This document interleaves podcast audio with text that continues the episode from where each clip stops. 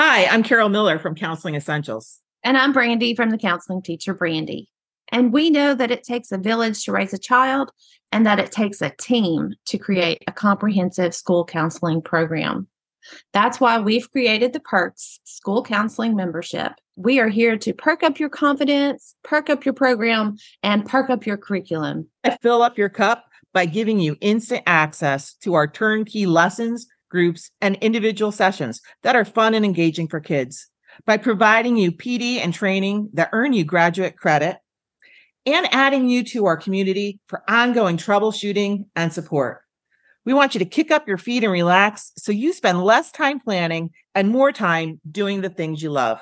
So give us a try and join us for three months and get your first month free. Go to the show notes for the link to join.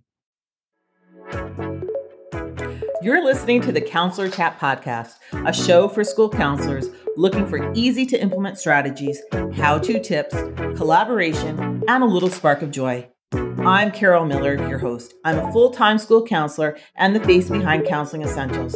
I'm all about creating simplified systems, data driven practices, and using creative approaches to engage students. If you're looking for a little inspiration to help you make a big impact on student growth and success, you're in the right place because we're better together. Ready to chat? Let's dive in. Hi, everyone. It's Carol here. Thank you so much for joining me on this week's episode of Counselor Chat. Today, we are going to be talking all about community circles and how we can use community circles as our classroom SEL lessons. Before we dive in to our topic today, I haven't shared a review of the podcast in a while, and I wanted to share one with you because this just made me feel so warm and fuzzy inside. It really, it really touched my heart. And it's from Jay Sang 15, and the title of it is Helps to Motivate. And it says, if you are feeling a little weary in your position, this is the podcast for you. Carol gives great tips and feedbacks for our profession and helps me see the big picture when there are days I'm seeing no picture. Thank you. And really, that did just mean so much to me. Thank you so much for sharing. I have to say, if you haven't left a review, I would really love to hear your thoughts about the podcast because this podcast really isn't about me but it's my way of serving you and really helping to promote the profession. I feel like I wear my counselor hat an awful lot, whether it's working with students or working with other counselors. And there's really nothing else I'd rather be doing than helping people. And so if there's something here that you find helpful or something that you want to know more about, let me know. And that's why those ratings are they're so important because it gives me a chance to know what's on your mind and what's good and maybe what needs a little tweaking and what you want to listen to. But they also help other counselors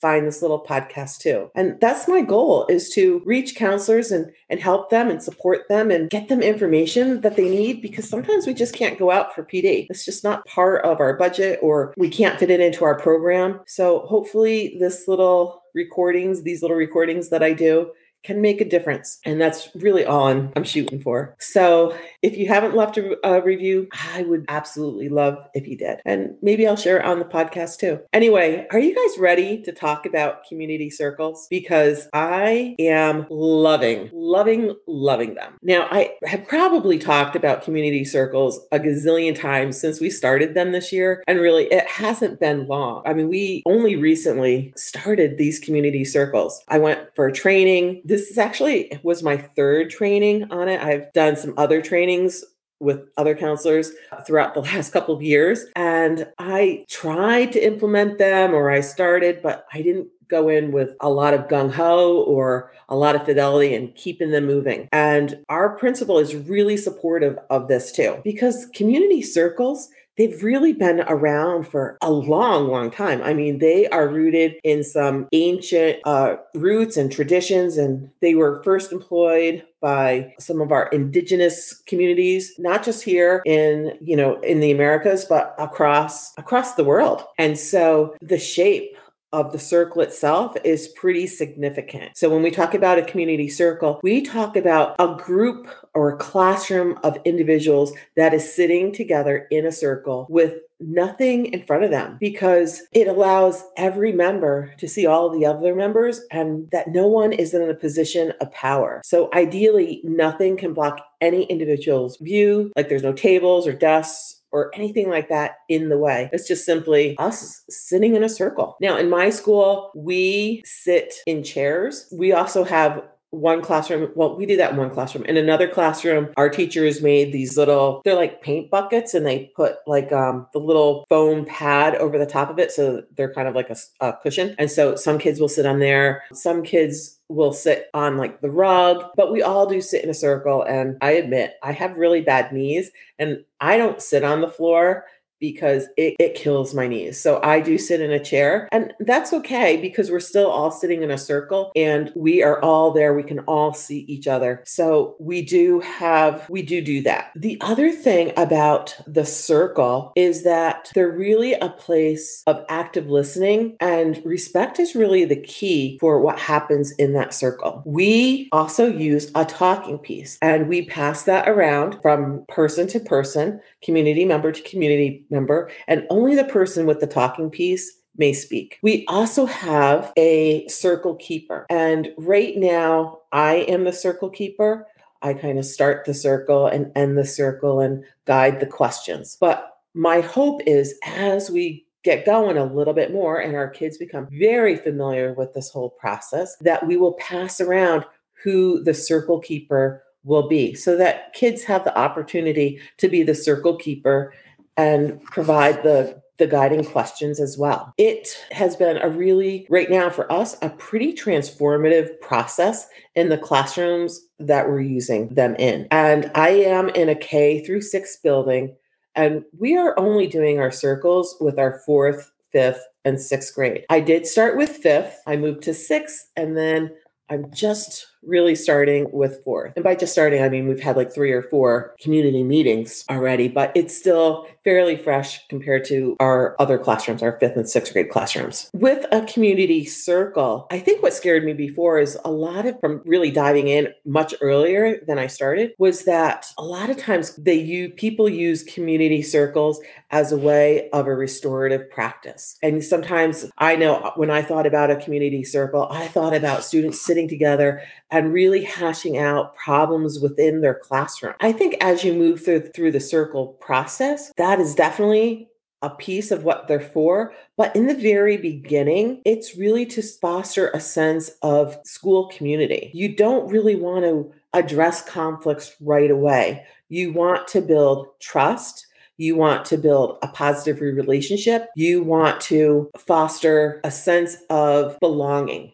And I think those are the most important things that our circles are really doing within our school. So, the way that we start this and the way that I'm using in classroom lessons is whatever I would typically do within a lesson, I'm kind of bringing those topics to our circle. And as we go around, and around is when you pass the talking piece and it makes its way around the entire circle and everyone gets the chance to speak and then it stops with me. So it starts with me and then it ends with me. And so that would be a round. And then for every round, you have, well, really one question that you're asking the students to think about. And so we will do these different rounds with different questions. And there's lots of different ways that you can do circles too. They don't just have to be about talking or sharing uh, an answer to a question, but there's a lot of different ways to incorporate ideas and spark kids' interest with them as well. Like I have read a story in them, I have use PowerPoints within our circles. So there's definitely different ways that you can run your circles. I've even had some circles where we are moving around. They're in a circle, but I'm making them do something. So, and I'm going to share all that stuff with you in just a minute.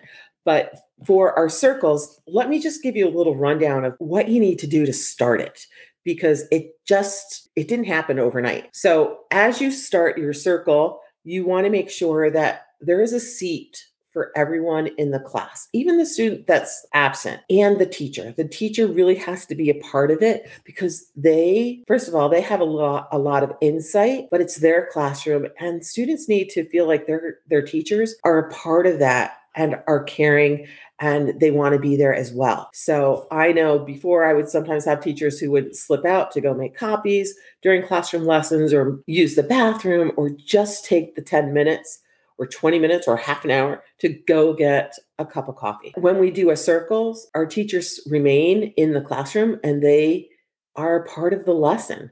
So that has helped, I think, a lot with lessons as well, because what we talk about can also then get carried through within the classroom when I'm not there. So that has been great. After you have your setup of, of putting together a circle, like everyone's sitting in the circle, you need to make sure that you have some sort of a talking piece. Now, traditionally, the keeper of the circle picks the talking piece, and usually it's something that is significant for them. So I brought in things like for talking pieces, like a little piece of wood. It was like part of a tree. And it was actually a, one of our first graders for their field trip this year. They went to a tree farm and they were showed how you plant trees and harvest different pieces of the tree for different things and how they graft trees but they also showed them how they would cut a christmas tree and so they had cut a section of the the trunk and so little kid brought the, that to me because you're like, this smells so nice. I thought you'd like it. And so I brought this, and that was our talking piece for one day. Another day, it was just this little hello sign that I have in my office. You know, the meaning behind that is that when people come to to, to me, I want to make sure everyone belongs. And so uh, we're talking about belonging today. And I thought this was important. At another time, it was just this little like chimey heart that I have. I had received that as a gift. So, and so it's kind of special. So every time I try to pick a different type of talking piece, sometimes I use the same one, but for the most part, I try to pick something different. Occasionally, it's just the lollipop because the classroom teacher had one and maybe I forgot one in my room. So you can use basically anything. Um, after you have your talking piece in your circle, in your first community circle, you really need to establish guidelines and expectations. So you have to go around and have each person think about what would be important to feel like it was safe and respectful to be able to share and tell other people your stories within the circle. And so we went around the circle and we established our rules and expectations. Now, sometimes you just can't start the answer off with the student. Sometimes you're the one that has to guide that, guide those answers. When we we're talking about those expectations, I started, then I passed the talking piece to the teacher I made sure that they were sitting next to me. And then we started passing it to kids. But for most of our classes, the rules and the guidelines that we've established are pretty much the same. And that's to um, not judge what people say, to not put people down, to really make sure that you're listening, to be respectful, to be confidential of what people are saying. Like if somebody says something, you don't go outside and tell other people about it. You listen with an open heart. And those are the basic guidelines, but we have a lot of others too, but they really all center around listening and respect and and really that confidentiality. After you do that, you have to kind of all make sure you read them over and then you agree. And then we usually do a check-in. So in the first session, I actually did the check-in first after the we had the talking piece and I explained what the talking piece was. We do a check-in. So a check-in, I usually try to do something different like what's your high, what's your low, or what's your buffalo meaning what was the highlight of your day or your week or what was the low part of your day and what was your buffalo? What was that kind of silly thing that happened that you want to share about? Um, sometimes it's our sweet and our sour. Sometimes it's we give our how we're feeling based on a weather report. We always do some sort of check-in. That way we know do we have to support each other? Do we have to give somebody grace? Do we have to be extra sensitive because someone's maybe not feeling too well? So the check-ins are really important. And then after that we really start diving into some questions. For the first couple sessions, it's really important just to do more general questions like if you had to wear the same color shirt every day, what color shirt would it be? Or if you were a tool in a toolbox, what tool would you be? The first session or two, they were just kind of these light and easy, non threatening type of questions. With our kiddos now, we're starting to really talk about some of the topics. In one, we mm-hmm. did a lesson on how we wanted to be remembered. So, what I did for that was I made a PowerPoint of all these character traits that aren't necessarily character traits that we might that we would want to be associated with, like greedy or disrespectful or dishonest or lazy or sneaky, all these really negative characteristics. And so I had all these in different fonts in black and blue. They were all in the color of black and blue all over the screen. And then I had kids, they looked at it and I was like, what do you think this means? And so we passed around our talking stick and everybody kind of guessed like what we were going to kind of be talking about for the day. And then when it got back to me, I showed them the next screen on the PowerPoint, which said, think, wonder, discuss. And so I'm like, now what do you think it might mean? So we passed it around again. And then from there, we just kept going a little bit deeper. Like, what do you notice?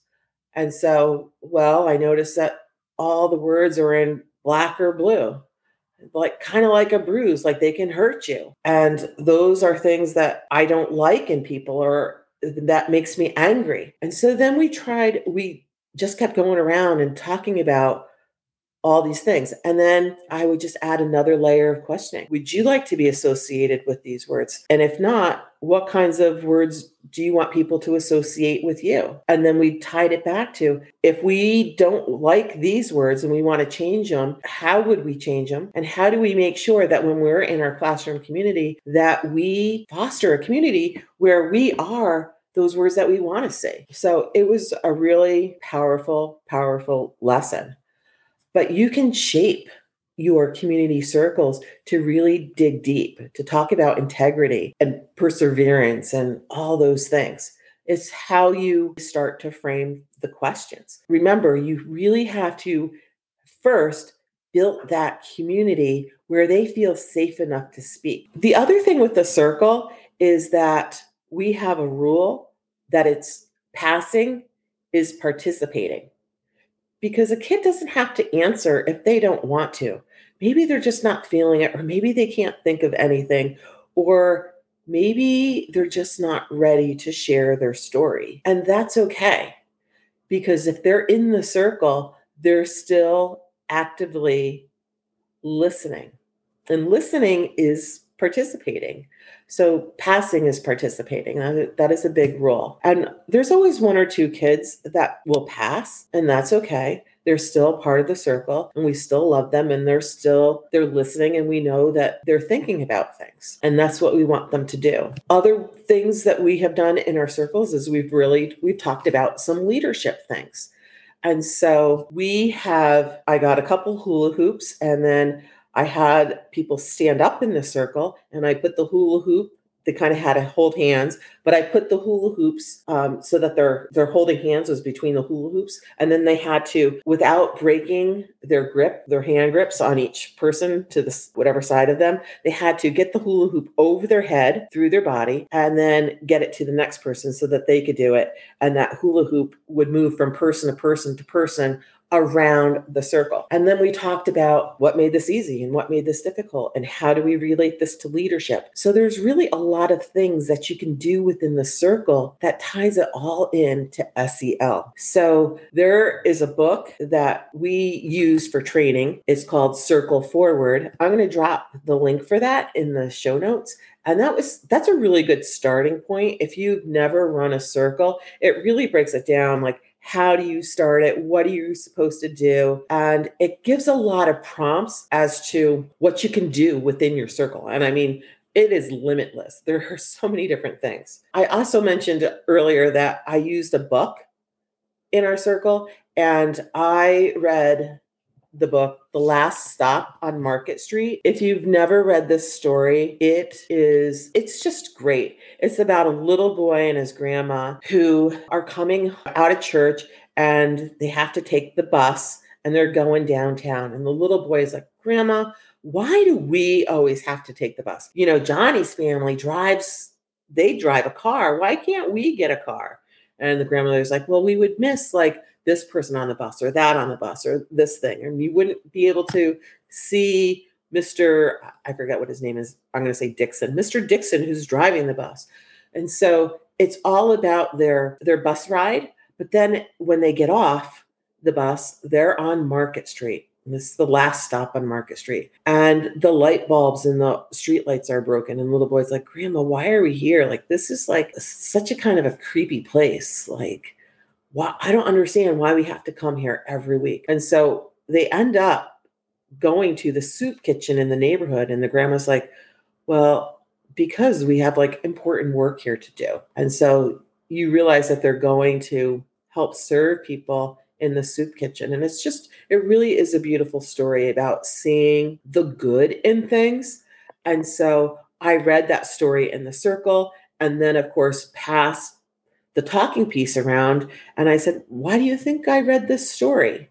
And it just so happened that we were doing a can drive for at the same time. And so they're like, because we're doing the can drive and we're helping out one of the local soup kitchens. And so they were able to kind of relate that to why we were doing this and what it means and how it might seem because the grandma had talked about how it might be embarrassing for some people to go to the soup kitchen and things like that and why it's such a great thing for people.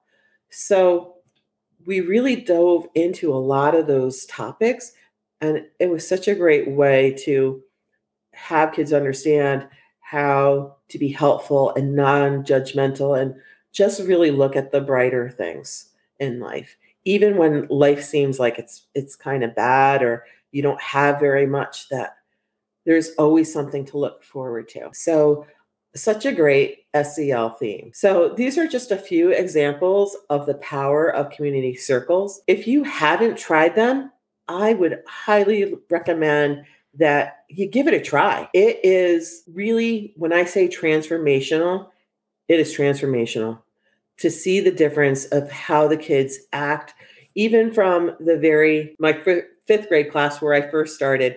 I can remember the girls and the boys wouldn't want to kind of sit next to each other. And when, you know, the girls had to sit next to the boys, the girls would kind of scooch over in their seat closer to the girls' side, and the boys would scooch over closer to the boys' side. And there was like this huge like divide in the circle. And now they don't do that because they realize that they want to be treated or they have to treat others with the respect and the dignity that they want people to treat them with. Like it's not okay to kind of say, I don't want to work with you. Or you have like, you know, the cooties or whatever it is that they're they're saying now. So it's really cool how they're they're working together and coming together really so once again if you have never tried a community circle you really should i'm going to drop links to the circle forward book which is the book that our actually our not only just our school but our district is using it's kind of like the model for um, a community circle program i mean it's used in a lot of training programs so I highly recommend this book. So I'll drop a link for that. But I also have some of the like the the check-ins with kids because that is also a very important part of the circle, the check-ins. I will drop a link in there for some of the the prompts that I use because they're fun and they're just little freebies that you can pick up and use and even if you don't start a community circle, you can use them with like your small groups or just check in with kids in general. I mean, they're just fun. So I will drop a link for that. Anyway, my friends, I hope that this inspired you to try a community circle or to at least look into it a little bit further to see what it might do for your own school go for some training and explore just a little bit more because it really is they are quite amazing so if you have questions or you want to talk to me more about it don't feel like you can't ask me questions email me um, send me a dm on instagram or facebook so that i can get back to you email is always the best it's carol at counsel counselingessentials.org and I will make sure that I email you back and answer whatever questions you have. Yeah, I think you should try them. Anyway, my friends, I hope this was helpful. Once again, if you haven't left a review, I would love if you could leave me a review. And until next week or next time, have a great week. Thanks for listening to today's episode of Counselor Chat. All of the links I talked about can be found in the show notes and at counselingessentials.org forward slash podcast. Be sure to hit follow or subscribe on your favorite podcast player. And if you would be so kind to leave a review, I'd really appreciate it. Want to connect? Send me a DM on Facebook or Instagram at Counseling Essentials. Until next time, can't wait till we chat. Bye for now.